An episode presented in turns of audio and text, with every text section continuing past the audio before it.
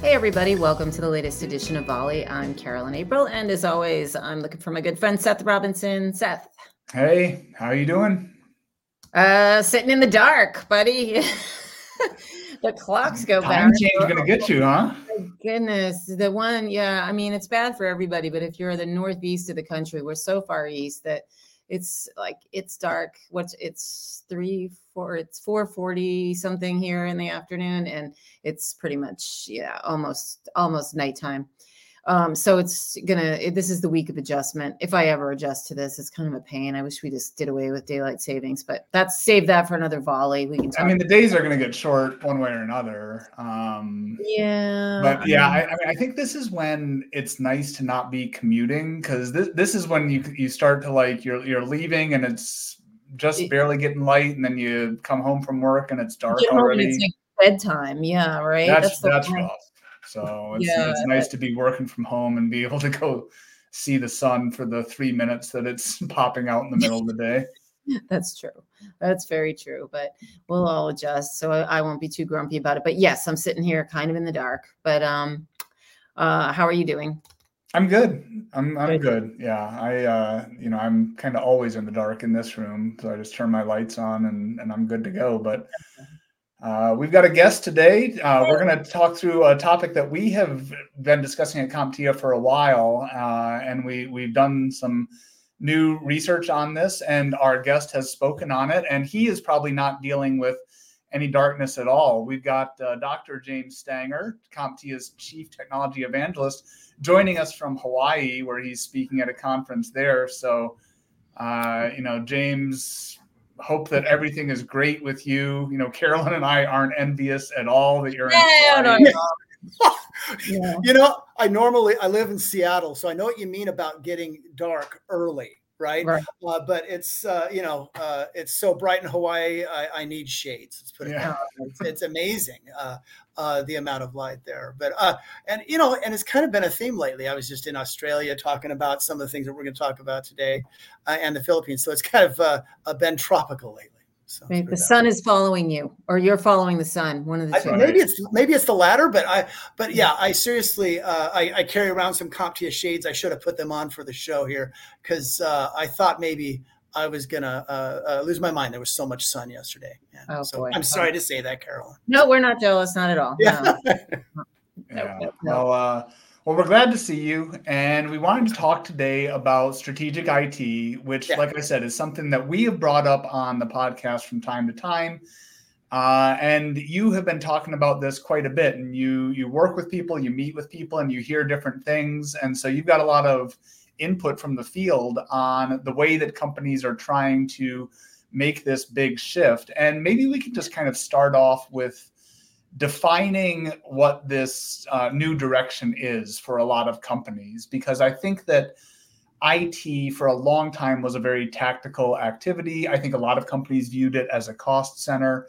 Yeah. And it was mainly supporting business activities, right? So it, it was critical. It definitely played a role in automating and speeding things up uh, and, and providing a lot of efficiency and productivity, but it was largely viewed as a support role. And I think now companies are seeing it as something that's going to be a differentiator for them. So I guess let's just mm-hmm. start with that overall mindset that I think has been kind of uh, forming over the past few years. And talk a little bit about like what you see in terms of companies wanting their technology to be more strategic.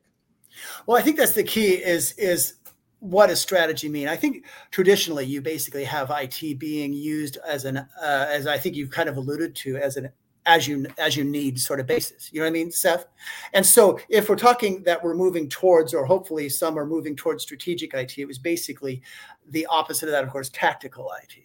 And and the idea being that a business unit or somebody at the C suite makes a decision independent of IT. And then it's like, well, then we'll throw it over the fence to see how they can implement it, right? That would be, I would say, the tactical kind of approach, uh, silo based types of things. Would you agree with that type of definition, Seth, or would you go somewhere else with that?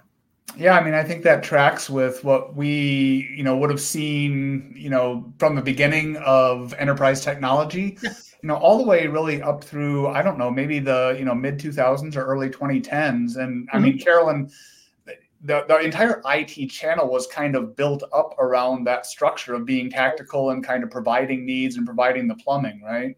Yeah, providing the plumbing, the infrastructure, um, the devices. That was sort of the the genesis of the channel, and then to take that to extend that a little bit, and it would still be in the tactical uh, mm-hmm. definition would you know be the role of IT is sort of putting out fires when there are problems. So you know the way that you just described st- strategy, James, would be you know uh, you know uh, or tactical would be the C-suite coming up with an idea, tossing it over the fence, and having implementation be that tactical move.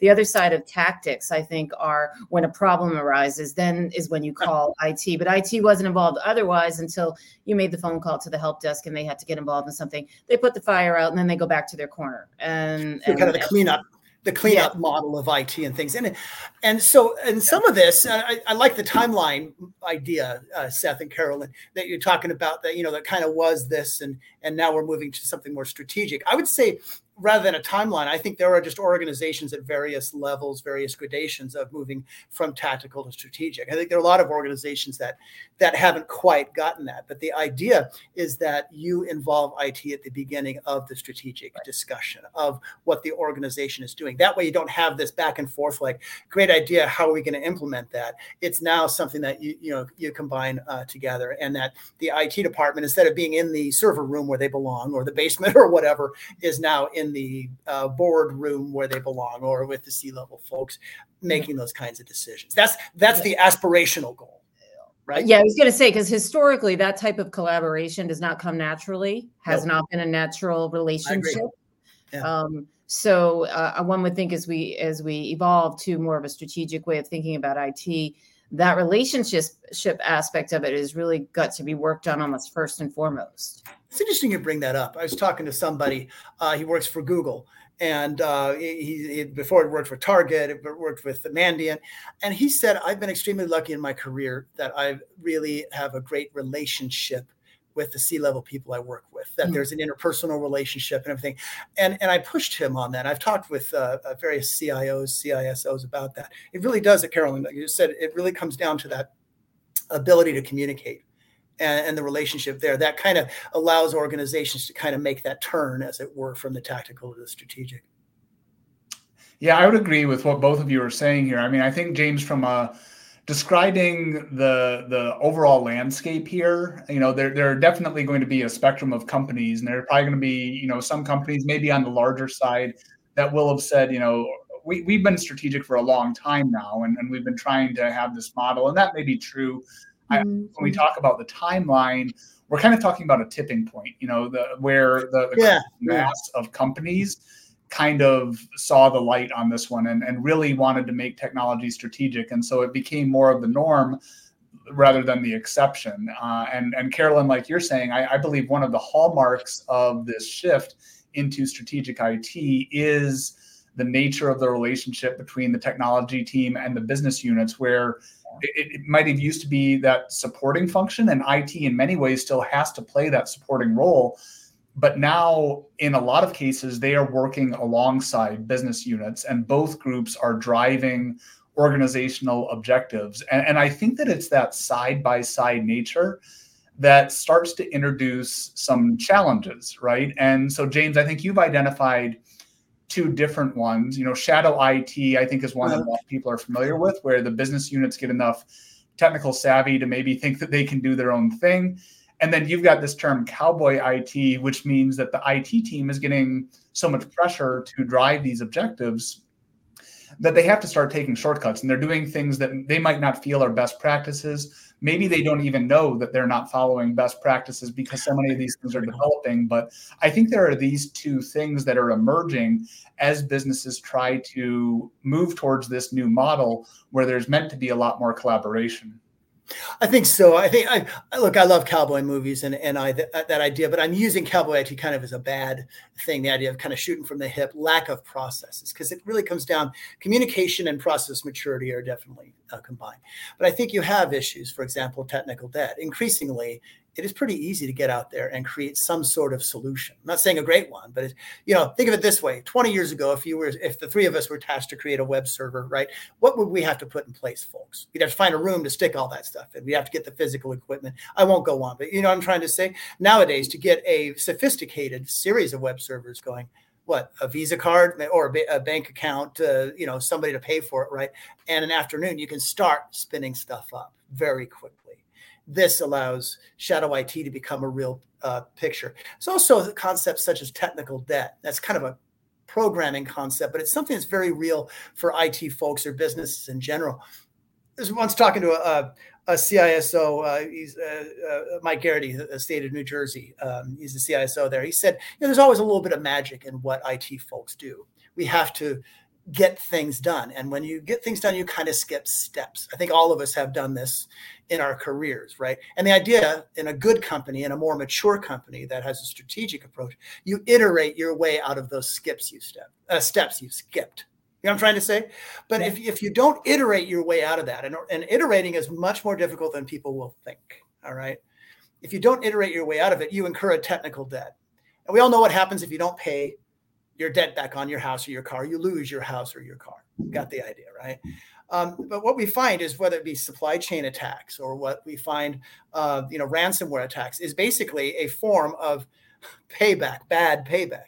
That organizations that incur technical debt and then don't iterate their way out of it, that debt comes back to them in the form of some form of attack or a customer experience problem, one or the other. There those are two things that have come up in a recent survey uh, that we've done, right, Seth? Uh, uh, basically asking about 500 CIOs, CISOs, what some of the major problems are in the lack of process maturity. And these these issues have come up: technical debt, uh, mm. cruft. You call it cruft. You can call it what you want.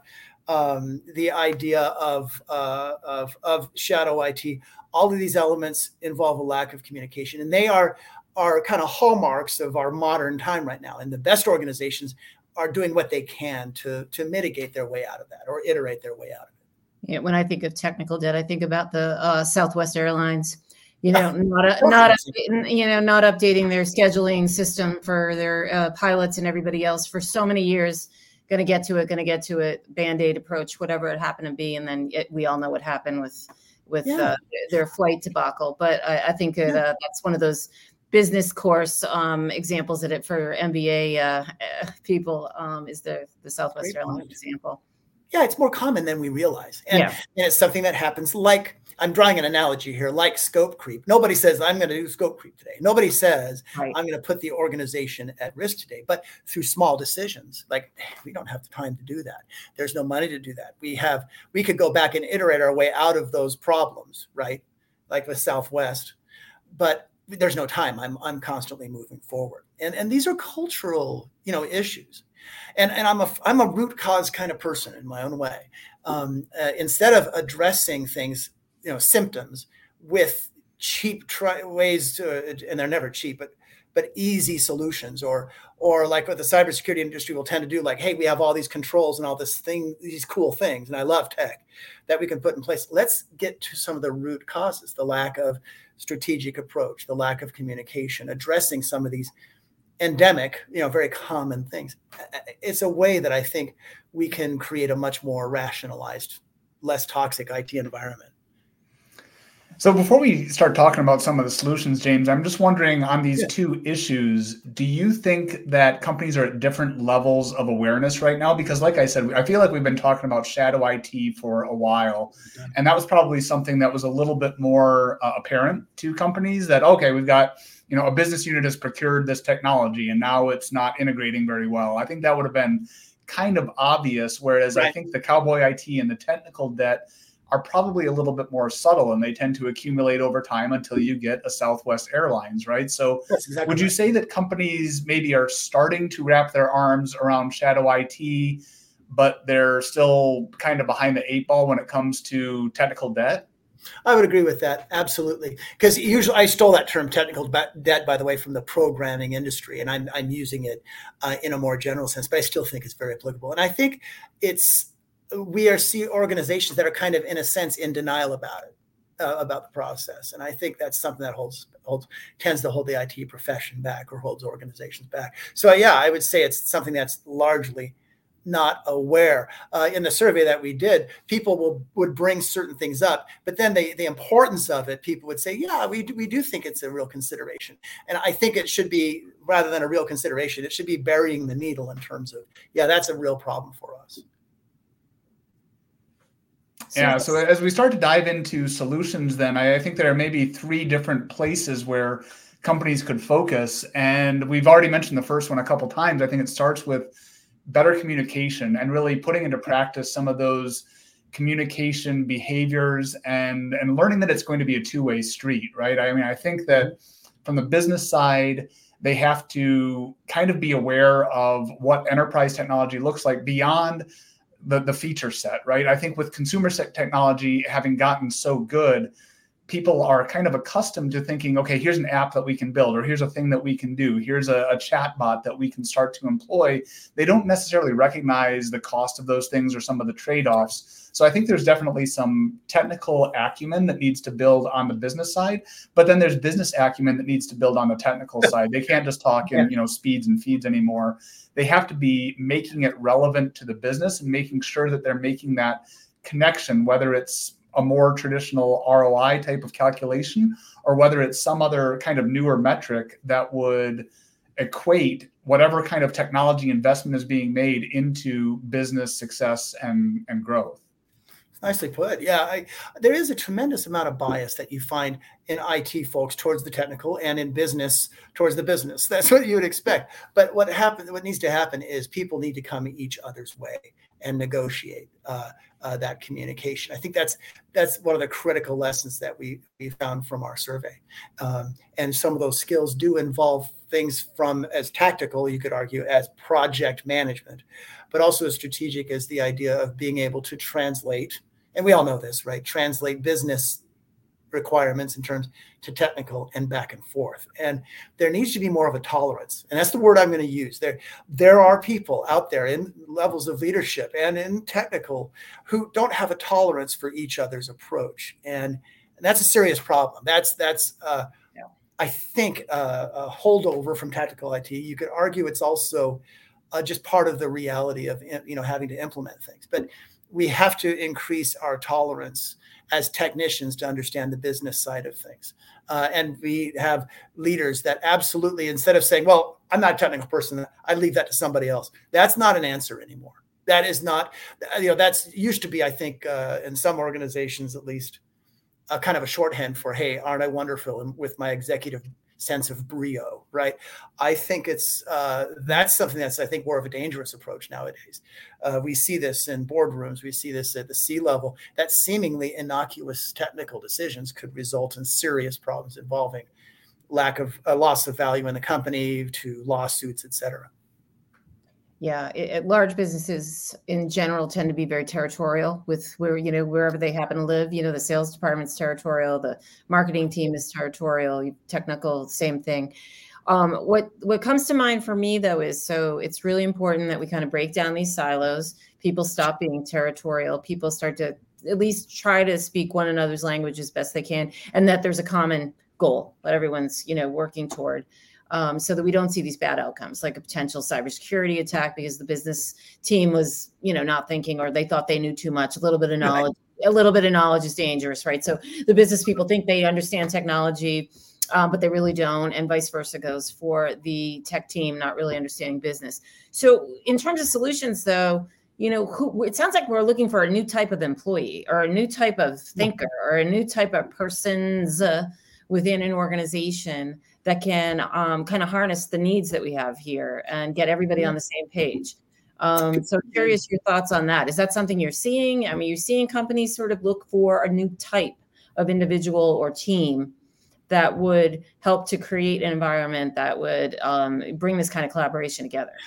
People will use the term T-shaped individual these days, right? I think that's uh, you could argue that's a bit of a a cliche, but the idea of somebody that has good broad knowledge of the business and then a deep, uh, a particular skill. So there's the T shape. There's that. Um, I think that we have people uh, who are experiencing the practical, uh, who are experienced in the practical use of technology. One thing that people will default to, and I, am gonna, I, I, would expose that as a myth, is that well, if we bring in digital natives, they'll be able to understand this better because they grew up with technology. I mean, how many times have you two heard that? Yeah. Right. I, I am sorry, I don't I don't quite agree with that. Uh, yes, we need people who are not averse to using tech and and who are comfortable with it, but we need people who can delve into what tech really means and know how and why it works. There are a lot of digital natives out there that are great at consuming tech. I'm not sure how great they are at creating tech solutions and listening very carefully and identifying where cor- where problems are around the corner. In other words, like, okay, I see where we want to go with this.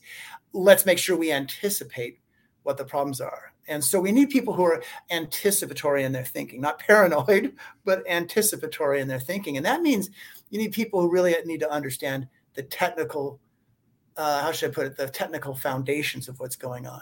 But we also need people who who know what it means uh, to what to understand the business foundations of things. So I think that T-shaped approach is a very good way to look at it. But I think we need to make sure that that the type of person we're looking for is a bit different than the one that tends to get churned out from a typical education approach, right, Carolyn? Is that kind of where you're going with that? Yeah, no, I, I, I think, so. I think I agree yeah. with you there. Um, and it kind of speaks to Seth, you and I. You know, we've we've spoken a lot. A lot of your work is um, in this area about skills based, um, skills based hiring and skills based, you know, uh, recruitment of people.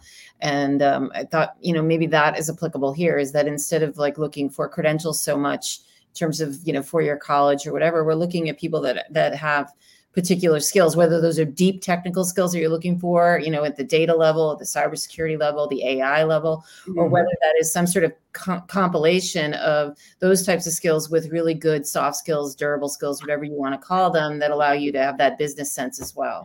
And I know that's something that we've been focusing on quite a bit here at CompTIA. Well, you're right. We need people. Uh, there's a, a friend of mine. We were talking about the idea of indicators of compromise. You know, attackers. Right.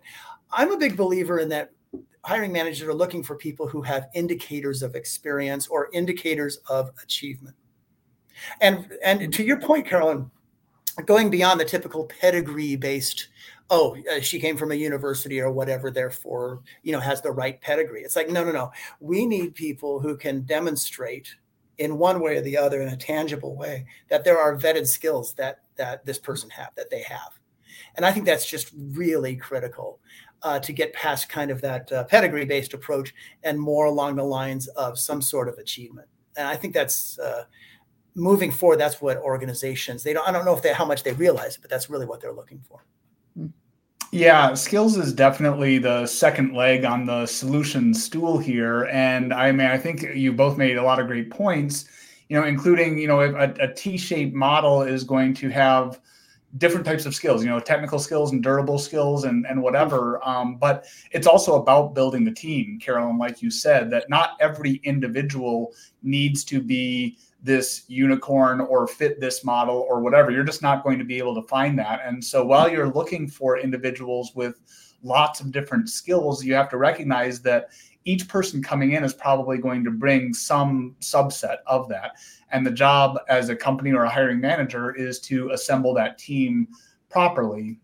And it really does get down to that skills level and understanding what everything that you need on a team, which pieces you already have, which pieces you need more of, and then assembling that. And a lot of times you might not know exactly what you're getting when you bring someone in. And so there has to be some internal assessment and training and things like that. So it's a really complicated piece and one that I think we'll be talking about quite a bit, you know, over the next few months.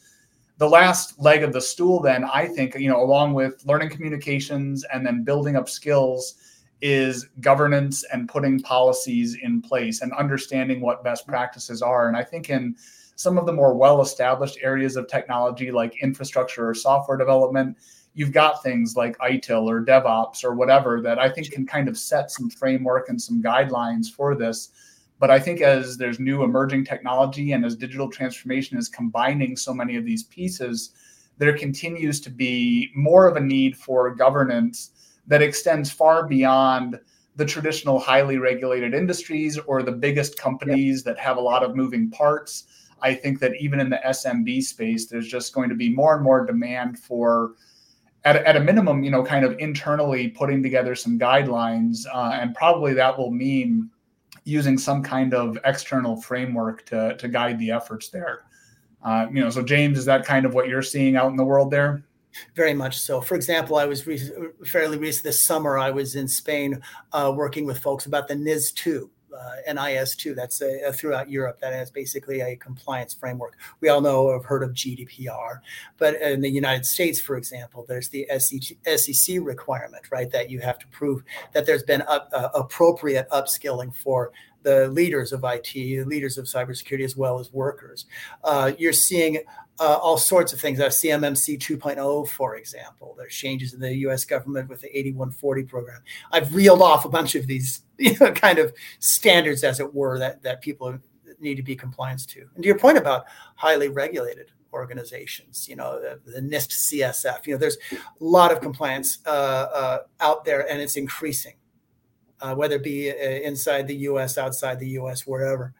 And it's interesting. I I think that part of this compliance is not checkbox based. The best of it, right? The most mature approaches to compliance have to do with increasing communication. I was recently talking to a lady. Her name is Elizabeth Byerly, and Elizabeth she used to be a, a school teacher uh, up and, and then she took some training in less than eight months uh, uh, through, through CompTIA training, things like that. But she basically became a compliance officer. And she had an interesting observation. She said, working with a group of C level folks is really no different than working with a group of second graders. That's what she, she said. She said it all had to do with figuring out common areas where they all, you know, where people can work together and a mission, and then basically determining where we are now and where we have to go uh, in the future. And and that wasn't just well, we'll check this and okay, we've done that to cover our butts or whatever. It's more okay. Here's where we need to go strategically. And they and what she finds is that the best organizations are the ones that realize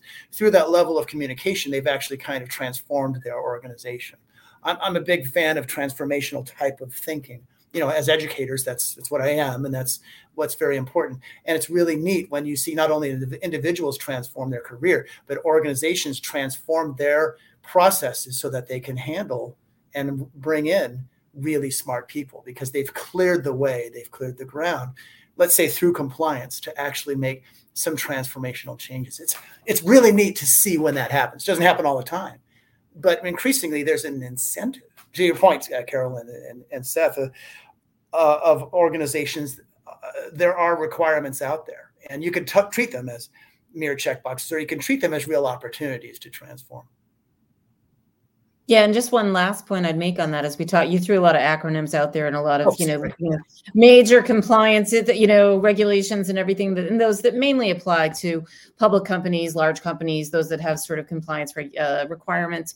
But these these ideas around process though boil all the way down into small business as well. And so I don't want anyone on listening here to be daunted like, well, that doesn't apply to us because so many of our members at CompTIA are small companies and they serve small companies. And really, you can just take all everything that we just said about these, you know, these large scale uh, requirements and compliance issues, and you can boil them down to processes that you come up with yourself that work for your business that will then enable you to be able to integrate IT as a strategic part of your company, make sure all your users and your and your employees are all on board in the same way, and that type of uh, communication and collaboration is going on.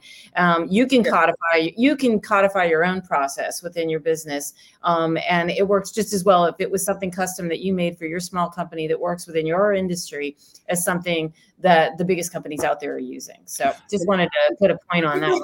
That's a great point. I was talking to a recently in Belgium, a person who uh, runs a, a, MSP in, in Belgium, and another one who runs an MSP, smaller. You know, these are smaller businesses. Another one in Australia, and specifically, they were talking about. You know, look, there are certain things that we don't are not held to as a smaller company, right. but they use those as as very important guidelines. Yeah. Uh, and they they they've realized, uh, you know, learned from organizations that haven't transformed. You know, we mentioned a couple of them, or at least didn't at the time, and they've they've really focused on kind of, if not complying to that standard, you know, completely. What they do is they follow it very carefully, nevertheless, because they know that they'll be asked, uh, and that they know that from their behavior that organizations may not want to partner with them larger organizations if they don't have the right behaviors. Well, it's clearly a, a, pretty big topic. I think it's driving a lot of business decisions right now, uh, and and technology investment. And you know, Carolyn, I think you're absolutely right that it, as big as this may be, and as important it is for companies to to tackle it, they can do it one step at a time. I, I don't think there's any you know need to feel like you have to become compliant to every single regulation out there or begin adopting every best practice. I think you just start where you are and figure out how you start making improvement. So, um, you know, we're going to continue talking about this for you know quite some time now. You know, James, I'm sure you'll be hitting the road with this message. So, you, you know, if people out there ever see James, you know, pull him over, say hi, and I'm sure he'll snap a, a selfie with you. So, James, thanks so much for joining us today. Appreciate it. Take care, Carolyn. Take care, Seth. Thank you so much, folks. Yeah, and thanks as always to our producer, Andrew McMillan. And Carolyn, I will see you next time on Volley.